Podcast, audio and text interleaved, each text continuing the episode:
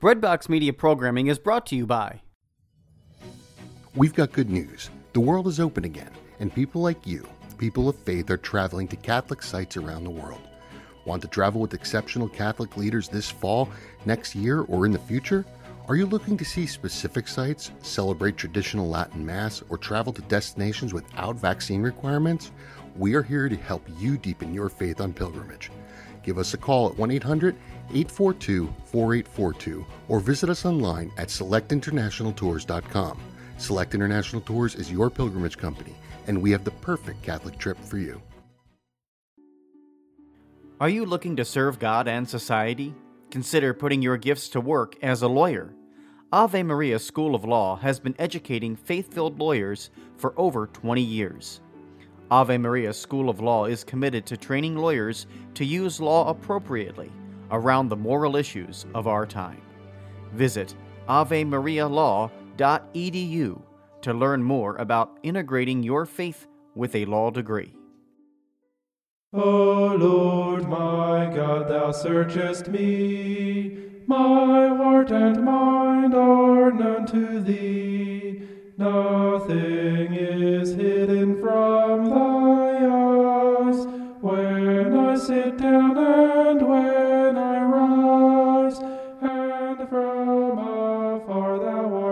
art discerning my thoughts and hopes, my secret yearning.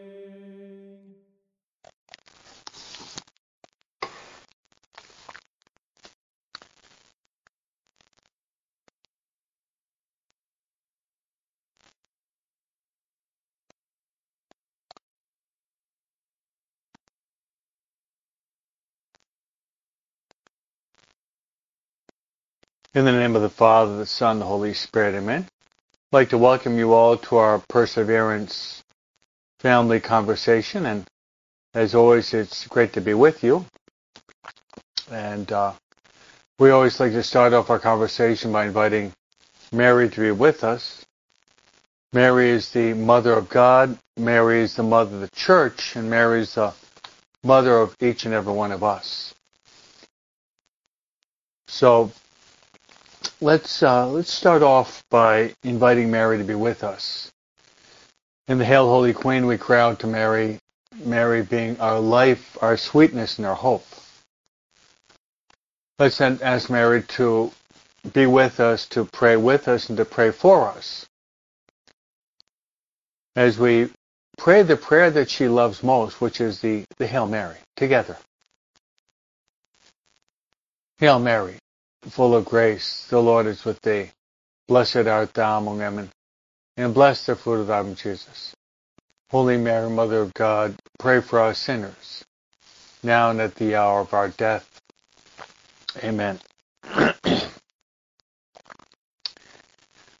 so let's uh, turn now to our spiritual director. What a privilege and grace it is indeed to have as spiritual director the Holy Spirit. Holy Spirit has many names and titles, among which would be He is the Paraclete. He's also known as the gift of gifts. In the sequence that we pray on Pentecost, the Holy Spirit is known also as the sweet guest of the soul.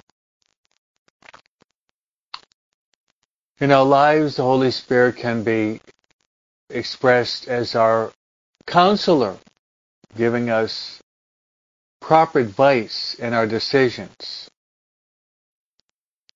The Holy Spirit is also known as the consoler. We all go through moments of desolation in our lives. It's part of being human. Moments where we we experience possibly a little bit of sadness or discouragement. Holy Spirit is there to help us to overcome our discouragement and our sadness. And then St. Paul reminds us in Romans chapter 8 that we don't know how to pray as we ought. However, the Holy Spirit intercedes with ineffable groans so that we can say, Abba, meaning daddy or father. Let's humbly implore the Holy Spirit to be with us, to give us a lot of light, a lot of insight, and the fire of love to burn within our hearts. As we pray the traditional prayer to the Holy Spirit, join me as I say, Come, Holy Spirit, fill the hearts of your faithful, and enkindle within us the fire of your divine love. Send forth your Spirit, and they shall be created. Thou shalt renew the face of the earth. Let us pray. O God, that instruct the hearts of your faithful by the light of the Holy Spirit. Grant us by the same Spirit we may be truly wise. And ever rejoice in his consolation to the same Christ our Lord. Amen. Glory be to the Father, the Son, the Holy Spirit, as it was in the beginning, is now, and ever shall be, world without end. Amen. For Our Lady Perpetual Help, pray for us. Saint Joseph, pray for us. Saint Michael the Archangel, pray for us. Saint Raphael, pray for us. Archangel Gabriel, pray for us. Saint Maria Faustina Kowalska, pray for us. Saint Ignatius of Loyola, pray for us. All God's angels and saints pray for us. In the name of the Father, the Son, the Holy Spirit. Amen. So I'd like to welcome you all to our Perseverance family conversation. I'd like to offer special intentions for all of you, what we might call the Opus Dei. That means work of God. The greatest prayer in the world is that of the holy sacrifice of the Mass. Nothing can go beyond the celebration and the participate in the holy sacrifice of the Mass. We should make a concerted effort to participate often. And as the Second Vatican Council encourages that we would participate fully, actively, and consciously in this greatest of all prayers. So I like to place on the altar your intentions and my intentions. The first is that we would strive to be holy. Yesterday I watched a conversation between Mitch Pacwa and a priest in the order of St. Francis de Sales.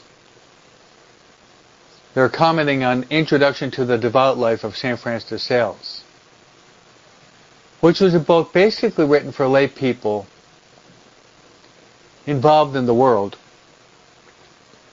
Doctors, lawyers, mothers, bakers, butchers, tailors, blacksmiths, pointing out that all of us are called to become saints. That's the thrust of that book, Introduction to the Devout Life of St. Francis Sales, is that all of us in our station of life, we're all called to become saints. No one can be excluded.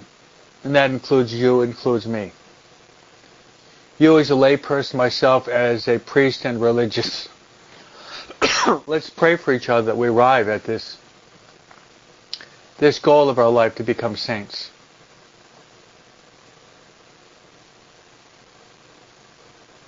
My second intention would be I'd like to pray for your families. The family known as the domestic church, the basic cell of society. And as St. Pope John Paul II states, the way the family goes is the way the society goes.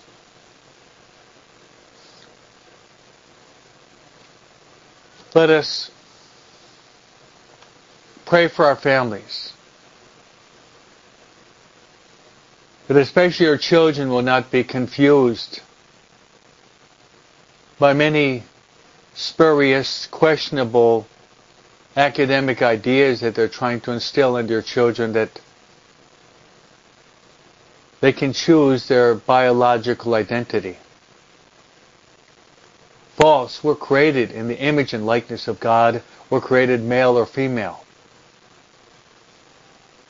So it's incumbent upon you parents as your moral obligation to teach your children the biblical truths, natural law too, as to who they are, their dignity as well as their destiny. Dignity, they're created in the image and likeness of God. Their destiny is they're called to go to heaven. You as parents are called to be bridges between heaven and earth for your children.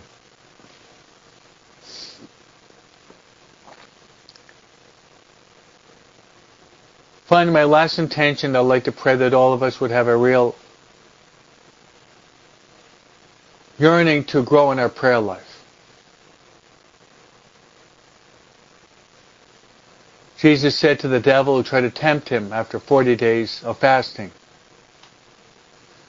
to turn those stones into bread. And Jesus responded that man does not live on bread alone, but every word that comes forth from the mouth of God.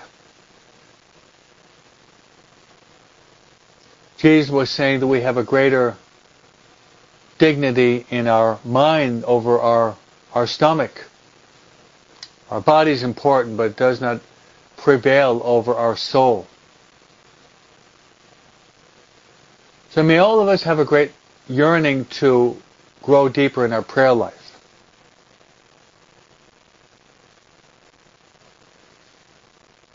So I'd like to remind you as we move into our conversation and our perseverance family talk.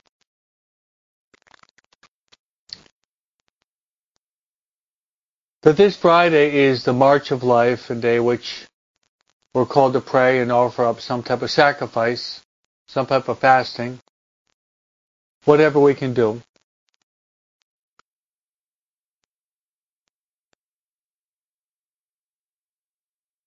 And the reason being is the we call to mind the anniversary of the saddest day in the history of the United States. That happens to be when the Supreme Court, January 22, 1973, made the nefarious, might even say diabolic decision to legalize killing innocent children.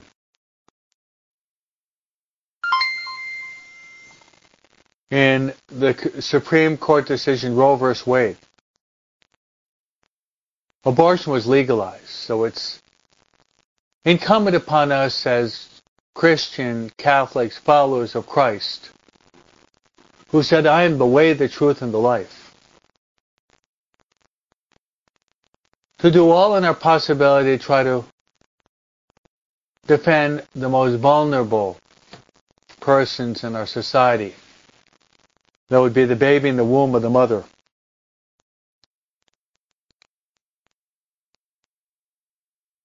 So that's another intention I'd like to place in our prayer this week.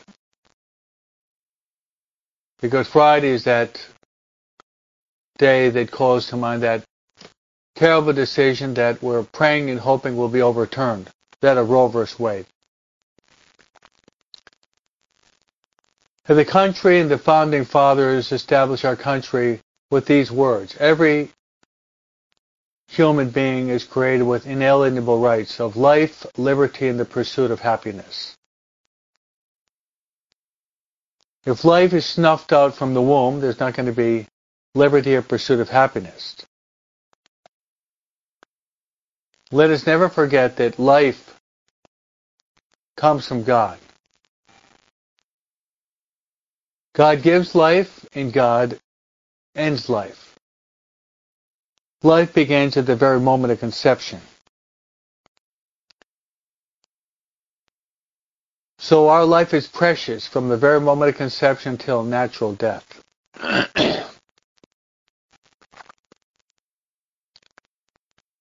Try at all times and places to defend life.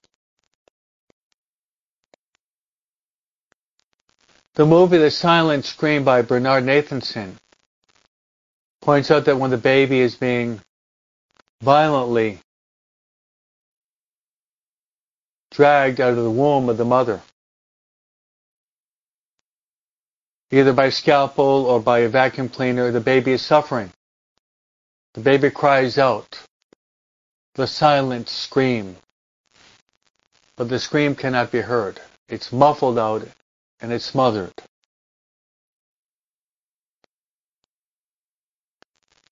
That baby cannot defend himself. Therefore, it's incumbent upon us to be the voice of the unborn who cannot speak for himself or herself. We are people of life. We are people of life following in the footsteps of the saint and the greatest, our Lord and Savior Jesus Christ, who said, I am the way, the truth, and the life. And he died on the cross on Good Friday, shedding every drop of his precious blood for the purpose of all of us attaining to eternal life. So let us always be ready to defend life at all times and all places. So I'd like to move into our conversation today. I'd like to go through the past couple of days of the first reading because it's of capital importance.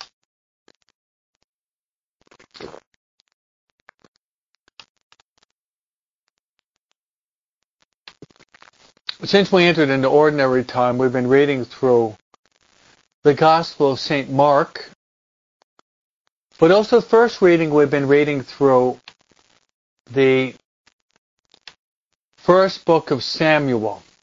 So I'd like to kind of give you a recap of that to show us where we're at. And I believe there are a lot of very important messages that we can glean from the Word of God, and most specifically the book of Samuel.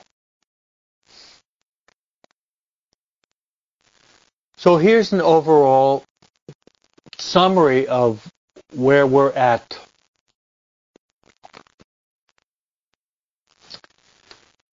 Over the past few days, we have Hannah who goes into the temple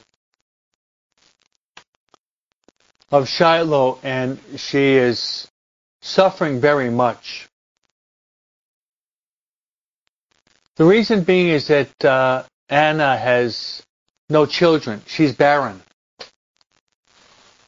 This was considered a chastisement, a punishment. And a great source of suffering for women years ago in the Jewish religion. Having children was seen as a blessing from God. So she was deprived of having children for a long time. She married to Elkanah. Elkanah had another wife, Peninnah. Peninnah insulted Sarah because she did not have, rather Hannah, because she didn't have children. So there, Hannah is in the temple of Shiloh. She's pouring out her heart to God because of her great sorrow of being childless. Eli, the high priest, is in the temple and sees her with her eyes closed and moving her lips. And he misinterprets her. He basically insults her, calling her a drunk. She defends herself saying, look, I was not drunk. I'm just pouring forth my heart, my sorrows to the Lord because I have no children. So it's important for us not to misinterpret people and to condemn people and insult people. We should think before we speak and utilize our reasoning process before we judge other people's actions. But Hannah does not hold on to resentment against Elca- uh, against uh, Eli the high priest. Seemed to be a very noble, humble, merciful, prayerful woman. Eli says, May it be done to you according to your word. So she leaves. She's filled with joy. She sits down, has a meal with her husband. Then, upon returning, they have relations, and she conceives a son. And brings forth a male child who she names Samuel, which means gift from God. She's so filled with joy. She offers her son to God in the temple, and the son will have the Nazaritic vow. The Nazaritic vow was a vow which entailed not drinking liquor, alcoholic beverages, as well as not to cut one's hair. It was a vow, a promise that was given to God. I find this book of Samuel is very, very interesting. That if we make vows, we should try to accomplish them. Many of you have made vows on the day of your wedding to be faithful to your spouse, to be faithful in good times as well as bad, health as well as sickness, richness as well as in times of poverty, to be faithful until death do you part. That's one of the obligations incumbent upon those who have chosen the married state. We as priests, we make, as religious, we make vows of chastity, poverty, and obedience. Like Hannah and Samuel, let's pray that we be faithful to our vows, faithful to the word that we've given to God.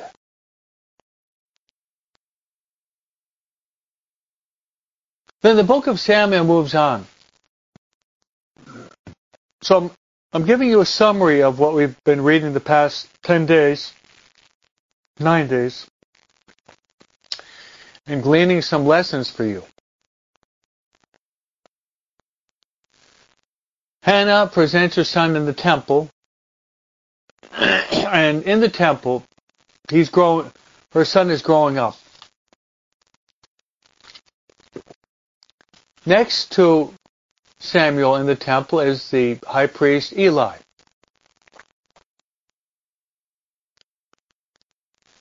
So God has chosen Samuel and he's starting to communicate to Samuel. He's starting to speak to Samuel in a way that Samuel does not fully understand. Then the temple is Eli. So one night Samuel hears God speaking to him, but he's not aware that it's God. Samuel actually believes that Eli has been trying to communicate with him, and he gets up and says, "Did you did you call me?" Eli says, "Go back to bed. I did not call you."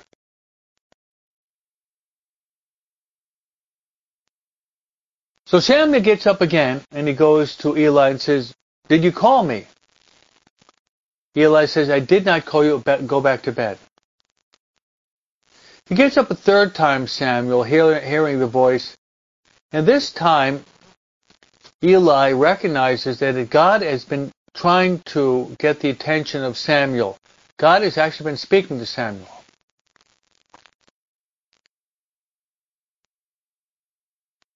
So Eli says to Samuel, next time you hear the voice, of God say, say to him, Speak, O Lord, for your servant is listening. And that's exactly what happened. God spoke to Samuel and he said, Speak, O Lord, for your servant is listening. It says that Samuel was growing in wisdom and his words had a powerful effect upon people. He's going to be the great prophet Samuel.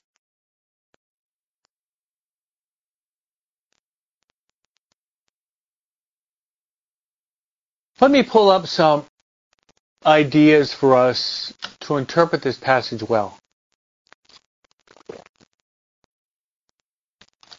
First is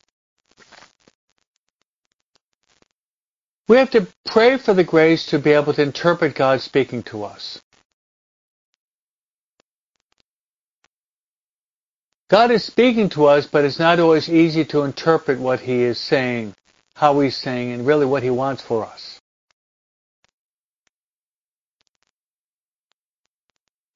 This passage is a clarion call for all of us who are taking our spiritual life seriously.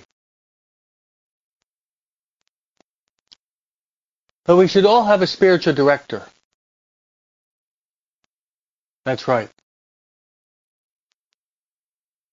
All of us should have a spiritual director.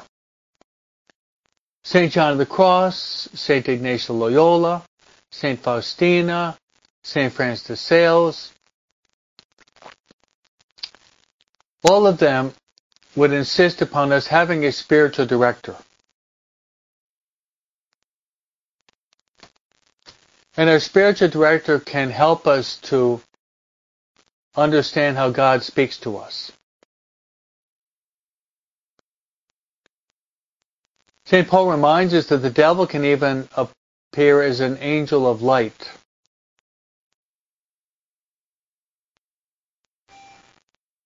So pray to God that you will be endowed with a good spiritual director.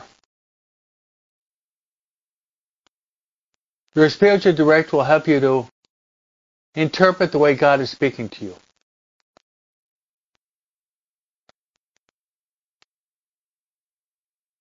And the next point I'd like to make is that God can speak to us in any time, any place, any way, any manner. God can speak to us always. He's not limited by time and space.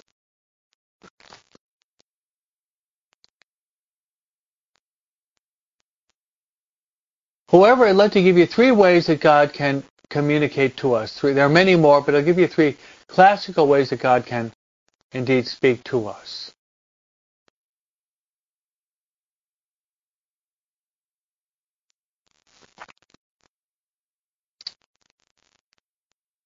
First is that God can speak to us through the Word of God.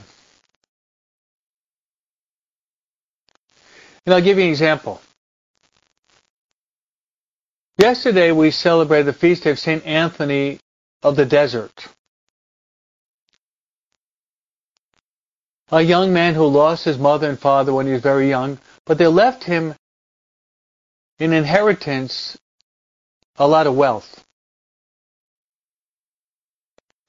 He went to the church and he heard these words, If you want to be perfect, go, sell all you have, give it to the poor, and come and follow me.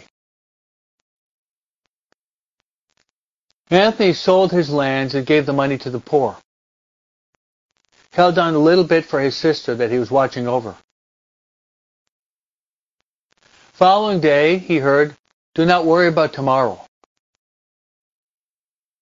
So he sold everything, placed his sister in the care of virgins, and he went off to live in the desert. Anthony's life was transformed by him listening to the Word of God, but also obeying the Word of God. Not only do we have to listen to the Word of God, but we have to be docile and try to put it into practice. Remember my method. Read, memorize, general understanding, personal understanding, practical application. Those are the five steps of my biblical meditation.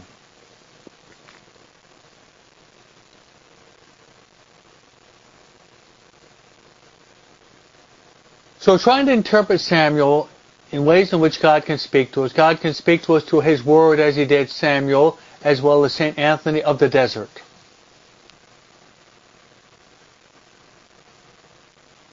God can also speak to us through nature.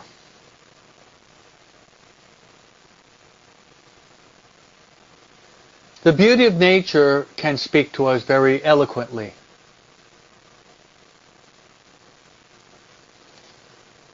The beauty of the Creator is reflected by the beauty of creation.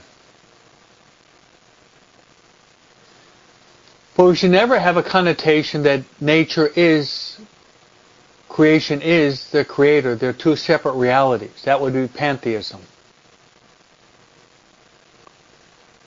So creation comes from God, but is separate from God. However, to enrich our spiritual life, it's good to take a nature walk now and then. John Paul II in his document Dies Domini, Keep Holy the Sabbath, which is related to the Gospel reading today, says that Sunday should be the Lord's Day and Family Day. That's right, it should be the Lord's Day and Family Day. Among the many ways in which we can foster family values, John Paul II says, being exposed to the beauty of nature is very important. Taking nature walks. Taking nature walks. Relishing nature.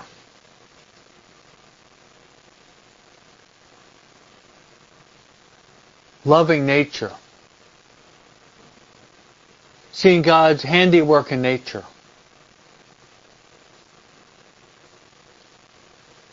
So my question might be this, what element of nature captivates you most? I personally, I really love the sun. The sunrise, the sun at midday, the sundown, the sunset the rays that emanate from the sun. The sun being a circle makes me think about the host that they lift up. I like the sun. What about you? What about you? We should all be aware that God will speak to us through the beauty of nature. And finally, God can speak to us in many ways, but also through circumstances.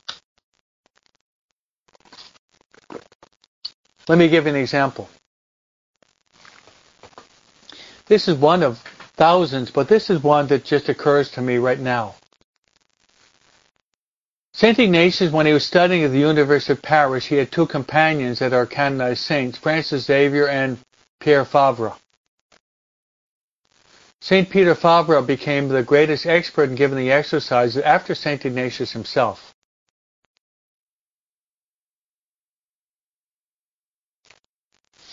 He was known to give the exercises to priests and clerics and bishops and princes and queens. One occasion he was in Europe and he was dressed in a very simple black garb. Looked like a poor man, almost like a beggar. He knocked at the door of a castle and the doorman said, Who are you? I'm Pierre Fabre. I don't know who you are. Get out of here. So the door was closed on him. And this was the thought that occurred to him. How many times has God knocked on my heart and I've closed my door to him? I pray that God would open up my heart to God's love and I pray that God would open up the door of heaven to this doorkeeper that shut the door on my nose. Then eventually the door was open. He was able to give the exercises. But what deep spiritual insight Pierre Fabre had. Instead of becoming angry and resentful against the doorman who was just trying to do his obligation, he did a twist and ended by praying for this doorman. Okay, so we're talking about the book of Samuel, and I'm shedding light on how we can interpret it in our lives.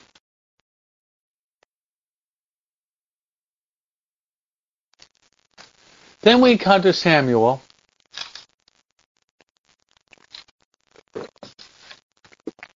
With the elders of Israel. They approach Samuel and say, Samuel, listen. We want a king to rule over us. We want a king to rule over us. Samuel becomes dismayed and sad.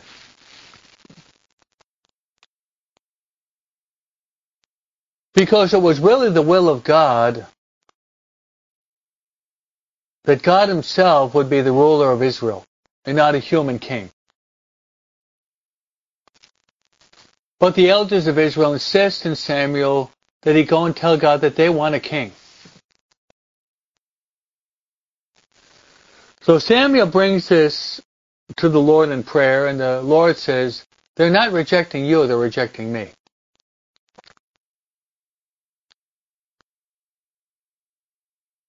So give them a king. But before giving them a king, Samuel points out all the negative things that will come if they do have a king. They'll have to work hard. Their wives will have to work at making perfume and cooking and baking. They'll have to make chariots and armaments for war. They'll work long hours. They'll have to rent out the, the fruit of their field. They have to give to the king. They'll become slaves. They will experience incredible suffering. Despite this very serious negative warning, they cry out still, we want a king. So God gives them a king. So the next passage that we, and what, what I'd like to point out there is this. That was a very unwise desire of the elders. Because they wanted human authority to rule over them over God. We should never place any human institution or ideology or philosophy over God. We will suffer the consequence. We will suffer seriously the consequences. We should have God as our king. Let God rule over us. Not political, not political figures. They've got feet of, feet of clay, as the Bible points out in the book of Daniel.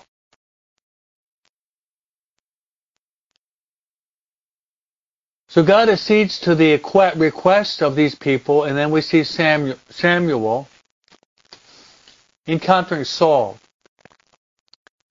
Saul's father Kish tells Saul to pursue animals that have fled from the flock. So Saul is tracking down the animals. He can't seem to find them. And then Samuel meets Saul and Saul is tall, he's very handsome, he's strong. And God tells Samuel to anoint Saul. Saul is anointed with oil. Samuel gives him a kiss. They have a meal together. So Saul becomes, he becomes the king of the Israelites. So God allows this to happen, even though God does not really will this to be the reality, but He gives into the stubborn requests of the elders of Israel. And they're going to be paying the consequences. So in Samuel 1, Samuel 2, 1 and 2 kings, we're going to see that the Israelites are going to be given kings. And most of them are going to fail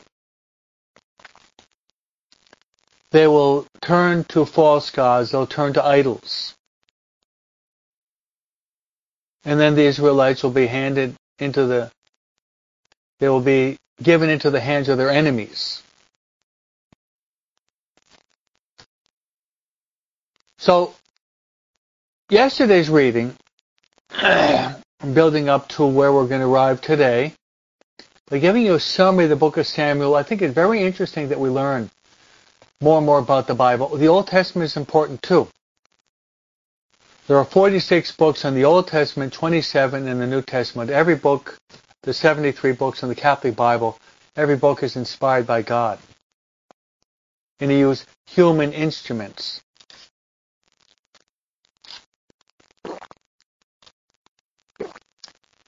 So God sends Samuel and the Israelites to fight against the Amalekites.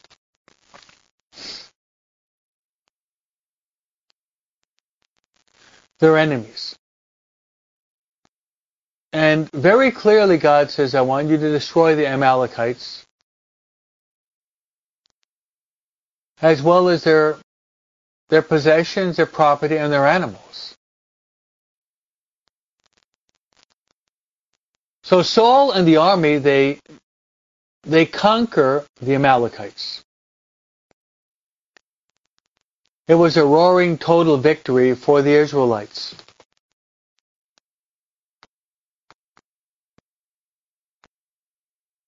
However, something happens. And it's this. That Samuel, seeing the abundant and the fertile flocks of the Amalekites decides to take some of them. And what, what Saul actually does, he takes an animal and offers the animal as a sacrifice to God. That seems to be something very good because we have in the history of Israel, even to this very day, sacrifices offered to God, and God, God, God is pleased, usually with sacrifices.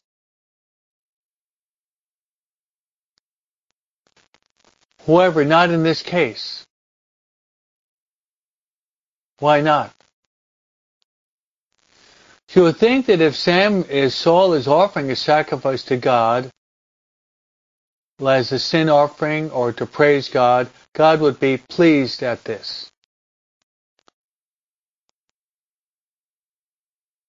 That is not the ca- that is not the case.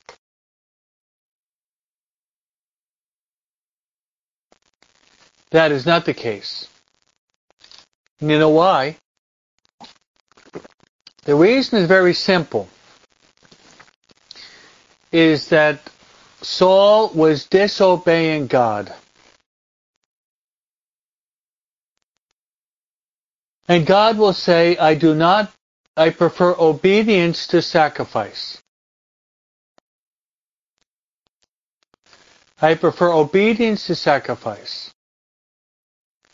And as a result of that act of disobedience, God will God will reject Saul as the king because he did not obey God. My friends, how important is obedience? I'd like to tell you a story in obedience and then speak a little bit about the negative consequences of not obeying. This is one of my favorite stories on the importance of learning how to obey. This happened in Wyoming. There's a father who was a farmer, had two sons. They lived out in the wilderness where there were a lot of animals, among which there were wild bears. So the father, the father said to the two sons, the father said to the two sons, make sure that you don't go over the mountain, but you go around the mountain. Rather, it would have been not so much a mountain, but a big hill. To go around and not over the hill. So the sons, they did obey their father. They went around the hill on their horses. And they learned that right over the hill were these two bears on their hind legs. And they would have pounced upon these young men on the horses and probably devoured them, killing them. So we see, my friends, how important it is that we learn how to obey. How important it is that we learn how to obey. Obedience is so very important.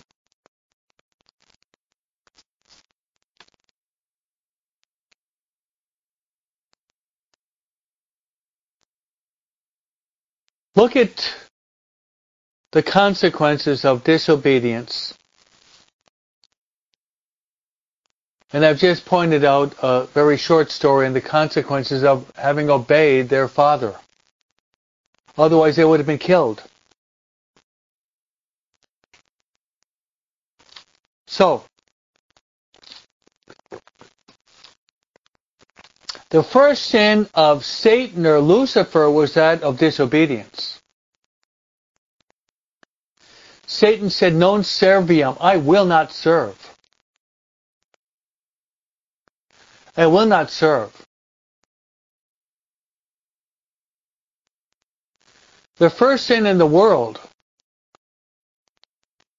was a sin of Adam and Eve. It was a sin of disobedience that Adam and Eve did not obey God. God told them not to eat from the forbidden fruit. They disobeyed. And from that followed what I call a moral tsunami that has repercussions until the end of the world. The way the world is, with all its negative consequences, comes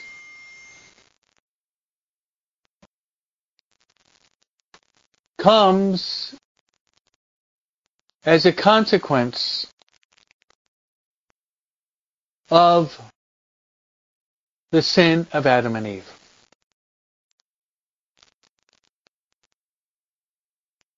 Comes as a consequence of the sin of Adam and Eve.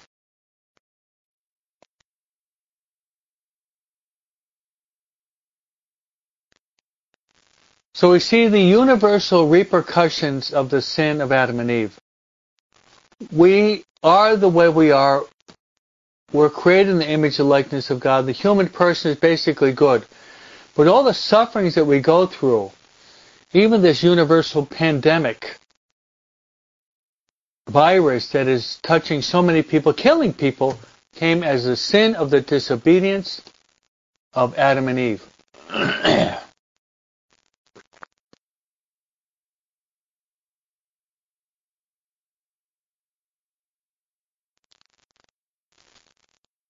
So Saul would be rejected by God because he rejected God. I'd like to repeat that. Saul would be rejected by God because he rejected God. How did he reject God? By disobeying God. By disobeying God.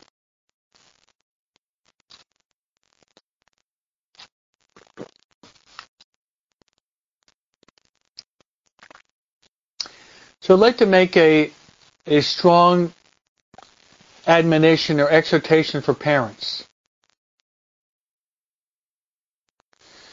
Parents, love your children. Love them to death. Love your children. But you as mom and dad, you as mom and dad you have authority over your children. Read Sirach chapter 3. I repeat, Sirach chapter 3. Read that. Read Sirach chapter 3. Which God has given the moral authority of parents over children, children are called to obey the parents. That comes from God Himself, and that is the fourth commandment. So tell your children that you love them very, very much.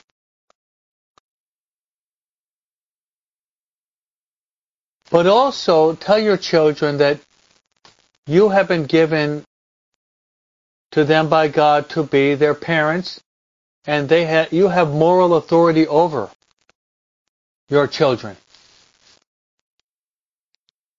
Which means your children have to obey you. And tell your children if they do not obey you, then they will have, there will be con- actions have consequences. That you as parents you'll have to punish your children in one way or another.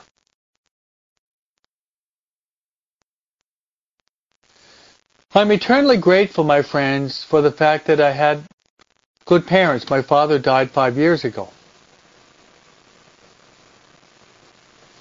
But I'm eternally grateful for the fact that mom and dad loved us very much, but they had two basic rules.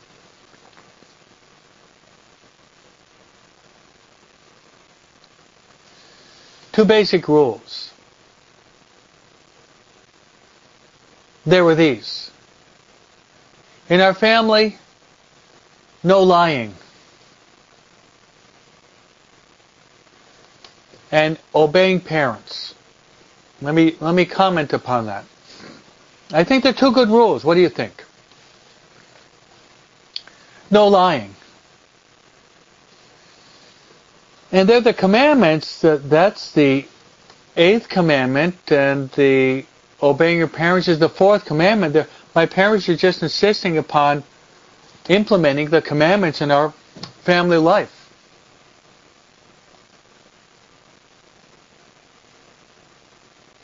No lying. Because if you have a family filled with liars, you can't trust anyone. You can't trust anyone. Every time someone speaks, you have to, you know, put the lie detector on. You can't do that. And some, some people can even lie to the lie detector.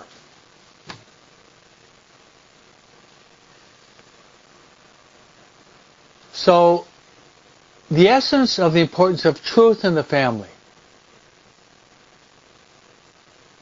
The second would be obedience. Because if there's no obedience, then there's going to be total confusion. Everyone becomes an authority unto himself.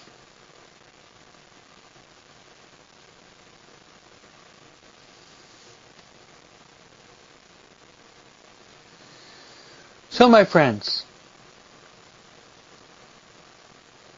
Saul was rejected because he did not submit to God in obeying God by holding on to the animals and offering up a sacrifice, God wanted the destruction of the Amalekites and everything that belonged to them. So that's where we're at now. The reading today, God sends Samuel to anoint the king that will replace Saul. God has rejected Saul. He's going to be reigning as king for more time, but his life is not going to be very good. He's going to be suffering a lot. So, God sends Samuel to the house of Jesse. Jesse has seven sons. And when Samuel sees the older sons, he thought that the first son would probably be the one because he was tall, strong, manly, handsome. But God did not choose him, nor the second, nor the third, nor the fourth.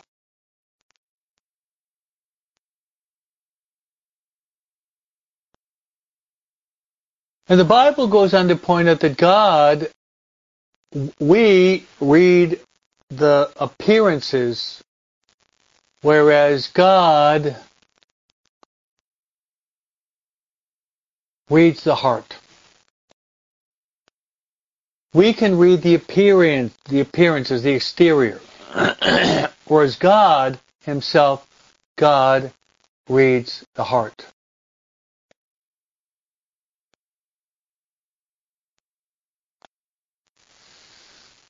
So finally, Samuel asks, do you have any other sons? And Jesse says, yes, I have one more son. He's out in the field tending the flock, the youngest.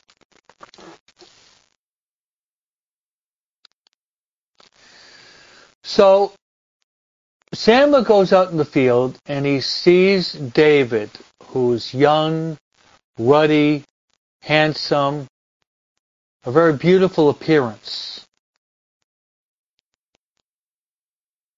God says to Samuel, it's him, anoint him as the future king.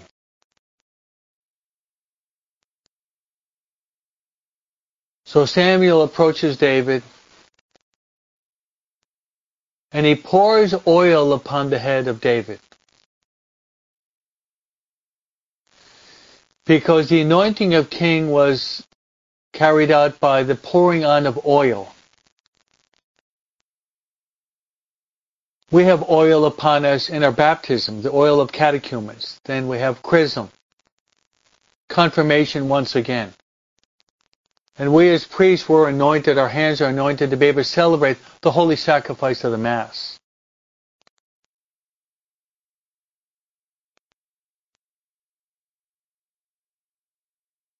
So David's anointed. And the last verse is a voice is a verse that I love very much. And it says that once he was anointed, then the Holy Spirit rushed upon David. The Spirit of God rushes upon David. Let's pray that the Spirit of God would rush upon us.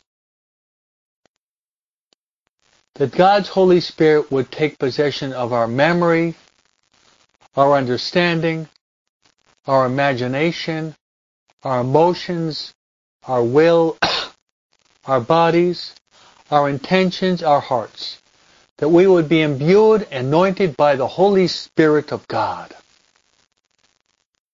And the Holy Spirit would take us by the hand that we would be able to accomplish great things for God.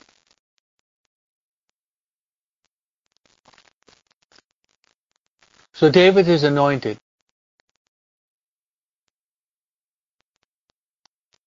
Then we're going to see how David being anointed, God is going to Bless him abundantly in everything he does.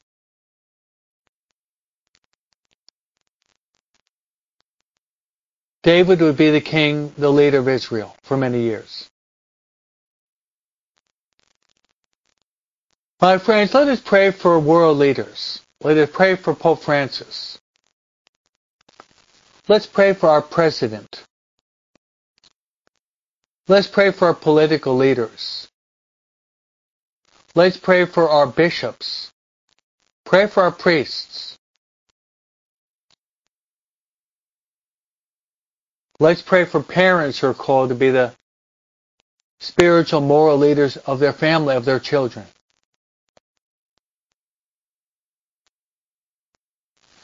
Let's pray that all those who have authority over others would utilize their authority, not for their own personal gain, but to serve God through their leadership, servant leadership. So my friends, I've given you a summary of the book of Samuel, pulling out some practical points. I hope this was helpful to you.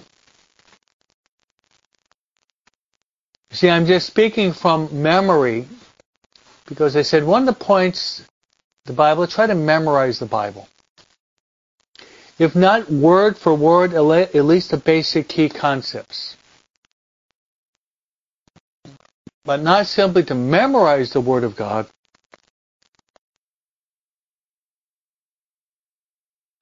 but also to put into practice the Word of God. So, my friends, I'd like to give you my priestly blessing. The Lord be with you. Thou art May Almighty God bless you in a very special way with His Holy Spirit. my heart and mind. In the name of the Father, and of the Son, and of the Holy Spirit. Amen.